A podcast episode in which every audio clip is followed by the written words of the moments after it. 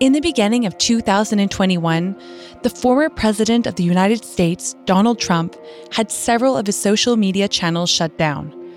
It was in response to his role in provoking a group of protesters to storm Congress in Washington, D.C.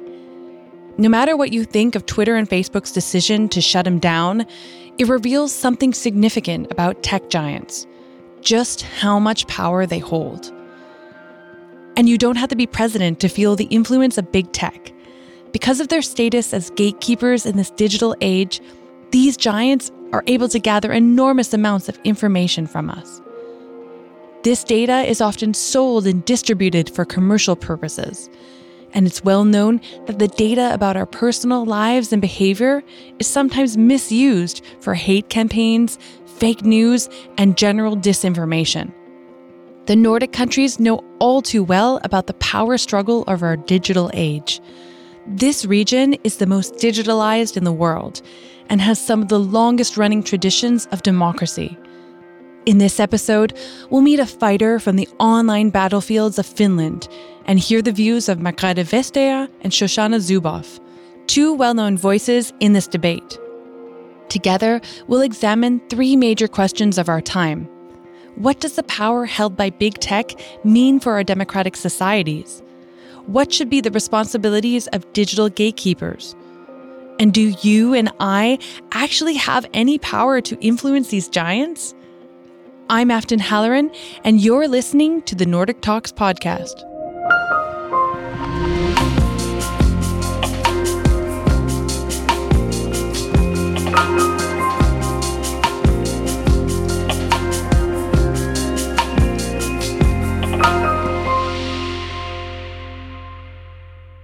These companies are creating unprecedented concentrations, not just concentrations of economic power, but of knowledge. And that kind of vast knowledge that makes behavior transparent, essentially on a global scale, also produces vast power. Shoshana Zuboff is the author of the international best-selling book The Age of Surveillance Capitalism and professor emerita at Harvard Business School. At this level, what we see is a confrontation with principles of human autonomy, principles of individual decision rights, principles of individual sovereignty, without which democracy is unimaginable. So we have this very intimate connection with the challenge to democracy. Right now, because of, in particular, big tech, we're being more and more polarized. EU Commissioner Margrethe Vestager is known for wrestling with big tech giants like Google and Amazon. She has no doubt about what's at stake. The combination of sort of the, the tech business model and, uh, and human behavior uh, is something that basically leaves us with a privatized reality that becomes more and more entrenched because of the dynamics of hate speech, of extremism, of uh, bots, uh, of what have you. And this is a very fundamental problem in democracy because the first step in every democracy is that we kind of agree on the society that we live in. This is our reality. In variations, yes, but this is our reality. And these are the problems that we think we have in common. And then we can have very opposing views as to how to solve it, but we will discuss how to find a solution. And if we end up in a situation where we cannot even agree on what is the society that we live in, then things start falling apart. Because the, the political ads that I see may not be the same as you see. Public space is breaking down. Both Margrethe Vestager and Shoshana Zuboff will soon elaborate on this challenge. But let's go to one of the countries that have learned the consequences of surveillance capitalism the hard way Finland. This Nordic country has been struggling with a high degree of hate speech and fake news online. Hanne Aho is the president of the Finnish Union of Journalists. Surveillance capitalism is such a big thing and it raises a fear because you don't actually know what's been collected. You don't know how you've been monitored. You don't know how this data is being used. You don't know who it's being sold. And this is so, so important thing because it has straight effects on our democracy. If the journalists are being harassed and, and they don't write, for example, Russia, it has straight effect on our democracy. And uh, if people get misinformation, even disinformation, it has straight impacts on our democracy. Later, we'll hear more about the Finnish experience in this increasingly digital age. But first, let's have Shoshana Zuboff's diagnosis of the problem. What we are witnessing is what I'm calling an epistemic coup. That means a revolution in the ownership and concentration of knowledge. This epistemic coup is proceeding in three stages. The first stage is epistemic inequality. That is defined as the growing gap between what I can know and what can be known about me. The second stage is epistemic chaos. Recently, we've been deeply focused on the challenges of epistemic chaos. We're in the midst of this second stage unfolding right now. Um, and epistemic chaos is the condition in which information is separated from any concept or principles of truth value. And we're at a moment as we're building our new information civilization for the 21st century, we're at a moment where, as a result of the specific economic imperatives of surveillance capitalism, the deluge of information that saturates our lives on a daily basis has been separated from any principles of truth. And it's worthwhile to note epistemic chaos has, has many faces. The denial of reality, disinformation, misinformation, hate speech, incitements to violence, the inability to separate what is false from what is true. And finally, the third stage of the epistemic coup is what I call epistemic dominance. And here we see that the surveillance capitalist logic and the tech companies and apps and ecosystems that employ it, the kind of power that they are accruing is not only economic power, it's not restricted to the economic domain, and it cannot be restricted to the economic domain for one simple reason, and that is that its raw material is human experience. And because its raw material is human experience, its consequences, its effects will always engage all of humanity and all of society and all of democracy. So what we see right now is not only the, the surveillance capitalists vying for control and power to further their economic aims, but they are also increasingly in competition with democratic governments for which principles will define our social order. And we are seeing them increasingly going head to head with elected officials, with democratic governments, with the values and principles of democracy to try and assert their worldview and their version of the future of this digital century over the views and visions and principles of democracies. If there's anyone with experience confronting tech giants, it's Margrethe Vestager. And she and the European Commission struck back in 2020 with two new initiatives. One is the Digital Markets Act. This will impose new obligations on big tech to ensure that their platforms don't stop other companies from competing for users. The other is the Digital Services Act, requiring online platforms to do more to limit the spread of illegal content and goods. According to Margrethe Vestager, the tech giants bear a huge responsibility because of their size and power. We just tabled two proposals. Uh, one is about how to deliver services. That basically is applicable to everyone uh, who's online, but with with size comes bigger responsibility. If you're just a small guy with a web page and you're selling few things, you know you will not feel this. But if you're the big guy, well, then uh, transparency, um, control, uh, responsibility is sort of key in order to make sure that what we have agreed is illegal in our offline world is also illegal and there's a consequence to that in our online world. And the second thing is in, in sort of the Digital Markets Act is to say if you are a gatekeeper, and, and it's a very good metaphor because this is literally what happened. It's like a gatekeeper, it's like a doorman who says, behind this door, behind this gate, I decide. And I'm the one to decide if you're let in or not.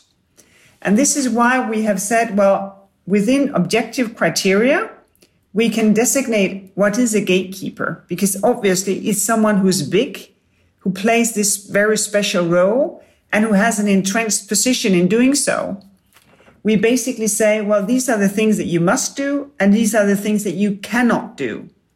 For instance, you cannot take other people's data and use them against them.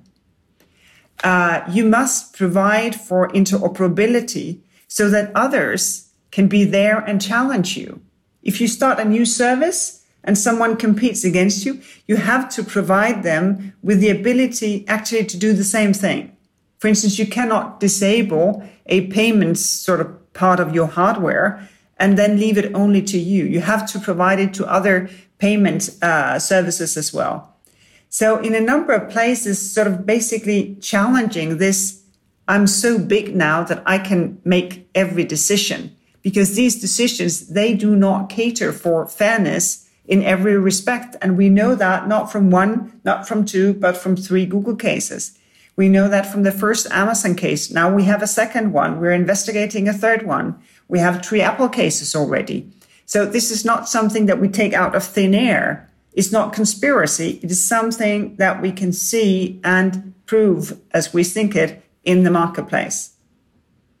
Much of Margrethe Vestager's fight is happening in digital markets. This makes a lot of sense because, in the end, profit is the main concern of tech giants. And according to Shoshana Zuboff, surveillance capitalism is economically motivated. When the Google founders were in the dot com bust uh, emergency in early in, in 2000, 2001, um, they couldn't figure out what to commoditize. You know, they had a great search engine. They didn't want to charge people for it.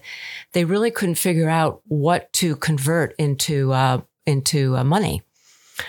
Um, and then they hit upon it. And that was the idea that they could claim private human experience as a free source of raw material from which they could extract behavioral data, instantly redefine those data as proprietary, proprietary assets.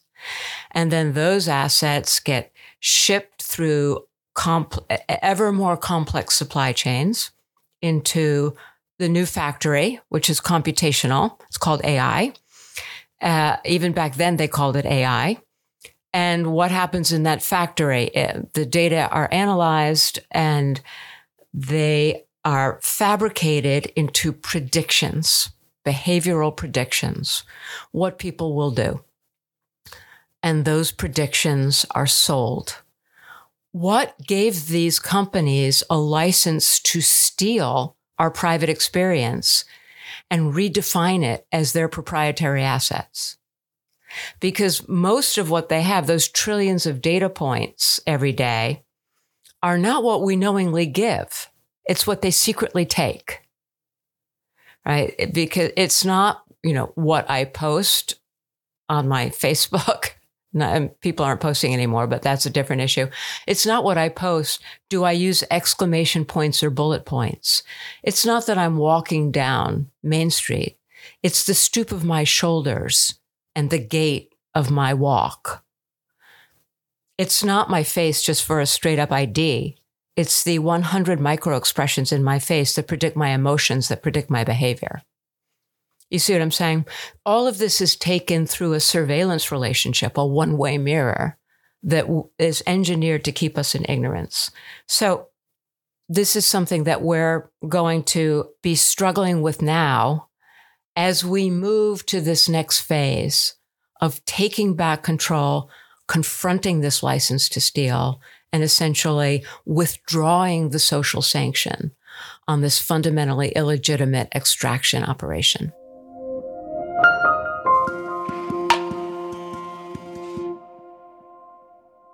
So, as the situation stands right now, our data can fall into the wrong hands and be misused.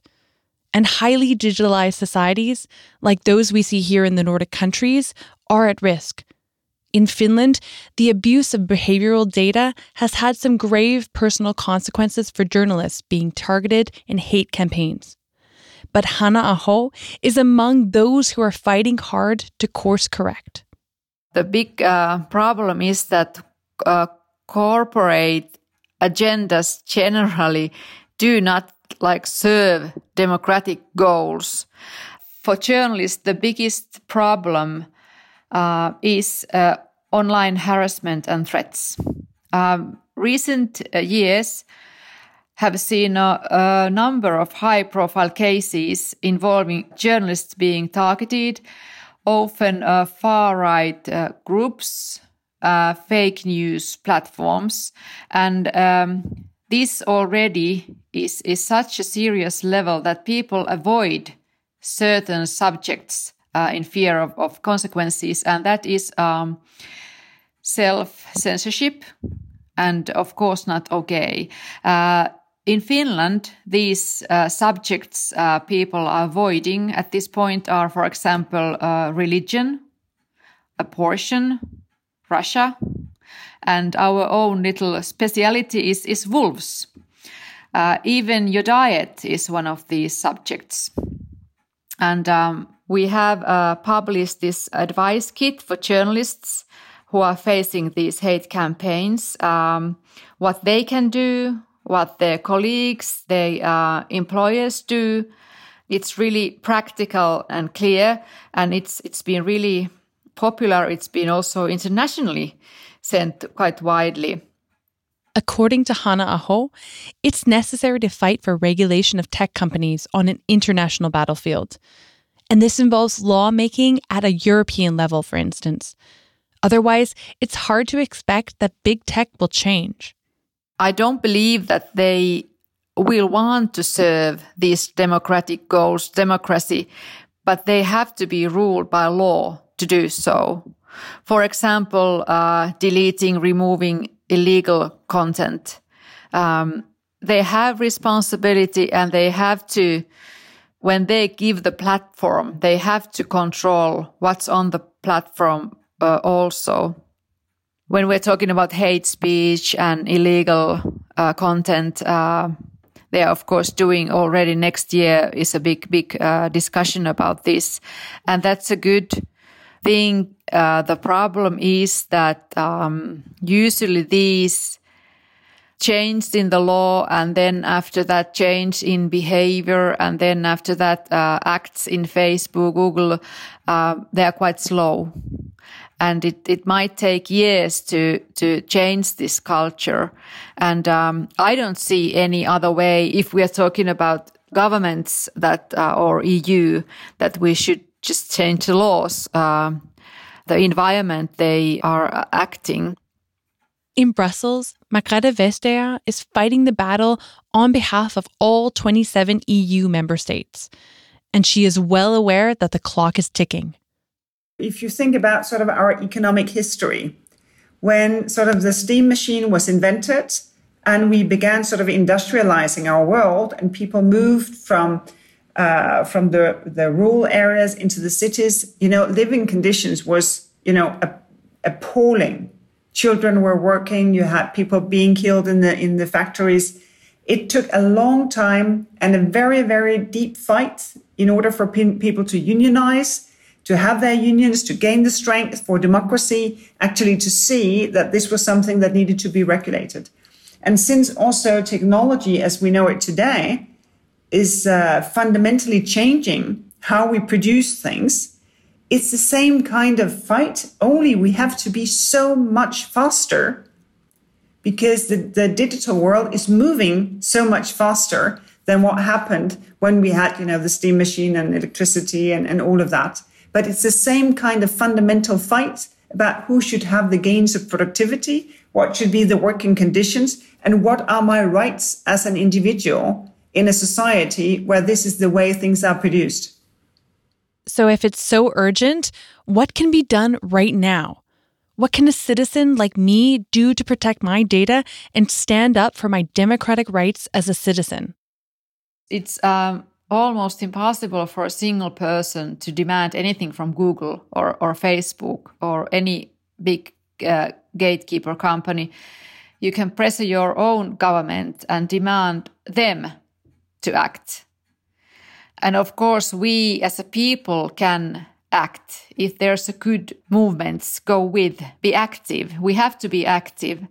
And uh, i notice myself that it's so much easier to just skip block or think oh what an idiot you know than do uh, i don't like what you write. Don't write on my wall these kind of things or uh, is this really true did you check this it means that we have to be active because those people who are spreading uh, disinformation, they are really active. They really are active. There are machines which spread this disinformation. The thing is that this endeavor really has no label. It's not about socialism. It's not about being conservative. Uh, it's not about being liberal, because we are we're touching with something very fundamental uh, that we have achieved over decades of decades and decades. And at least in the Scandinavian societies, it is the basic. And on top of that basic, you are a socialist or conservative or liberal, whatever you are. But, but the basic is formed on a really common understanding of the integrity and the dignity of the individual. And, and this is why it, it ought to be for everyone to take part, because it is what is opening access to the market for, for every business, big as well as small. It is what allows our democratic debate actually to thrive without being polarized for the wrong reasons. It is what can enable and empower each and every one of us to be in control of uh, how we want to be seen. Uh, what kind of data trace do we want to leave? And I think also part of the, the Scandinavian approach is to say there must be a meeting between sort of the systemic, that in our democracy we make the rules, and what we do as individuals. You know, climate change, uh, we need uh, CO2 uh, taxes, uh, we need uh, to change our energy grid, we need to, to change from coal into windmills. But I also need to sort out my trash you know, paper and plastic and, and bottles, whatever. So the two things meet. Never completely private, never completely just for the big society. And, and I think that is, is also a very good model in what we're doing here. We can never privatize to me to say, oh, I should, I should be aware of every cookie, of every terms and condition. I should read it. Then I could do nothing. But I have to do my part. I need to make choices. I need, need to be also a, a conscious citizen when I'm online. And then, of course, for the society to do the systemic thing, as we do with legislation that we really want to enforce, because the enforcement, of course, is key to do this. And I think we have a very long and very strong tradition of this approach in the Scandinavian countries. Where we are right now as citizens is we are facing a political crisis. I take Margaret's point that this is about recycling as much as it's about CO2 emissions. But at the same time, you know, individuals withdrawing from these systems creates a harm for individuals because it's limits social participation without fundamentally changing the systems. So we're talking now about an era of collective action, an era of political action. And the first thing that we need to recognize as individuals is that we can no longer sit on the sidelines of democracy. We've had a kind of sweet run. You know, we had the Obama years in my country, and, you know, we, we've had a relatively sweet run since the Berlin Wall came down. Uh, we were feeling, you know, very optimistic about democracy and we weren't being very active. Now we have to be active. Every generation is challenged to keep democracy as a viable, growing, and flourishing system because it's the best system ever to have been invented by humanity. So we have to get political. We have to become fighters for democracy. We need the best and the brightest young people in our society not to go to work for AI, not to go to work for surveillance capitalism, but to go to work for Margrethe and all the Margrethe's, not that there are any others like her, but we need, we need them in our federal governments, in our state governments, in our municipal governance. We need alternative kinds of business models. This is where the best and brightest have to go. It is for us in our democracies to take the decisions that shape our society. It is not for boardrooms. It, it sounds maybe sort of a bit lofty, but in insisting on living a full life, I think we do a lot to help shape a society where, where tech is a, a servant and not the other way around. And in that, I also think that we develop a better culture online in not uh, accepting harsh language or uh, hate speech or uh, the degradation of women taking part in debates. All of that that exists out there. So I think that each and every one of us can be part of a, a positive cultural change so that we make the best of technology. The year 2020 turbocharged our digital lives, and there's no sign of this trend stopping. And personally, I have no intention of shying away from technology. Come to think of it, there's one thing that I'm very sure of after listening to Margrethe, Shoshana, and Hannah. I don't want to live in a society where my data, or anyone else's data for that matter, is misused. As a citizen, it's important for me to understand my rights. But this challenge is far too daunting for any individual to navigate alone. That's why we need our democracies to stand up for our interests and regulate this new frontier of power. Maybe the Nordic countries could take a lead in this struggle, partially because this region is so digitalized, and partially because of the long standing traditions of democracy.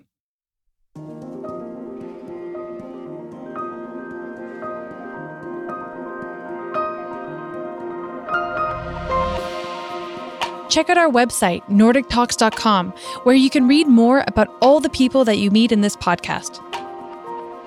I'm Afton Halloran. Thanks for listening.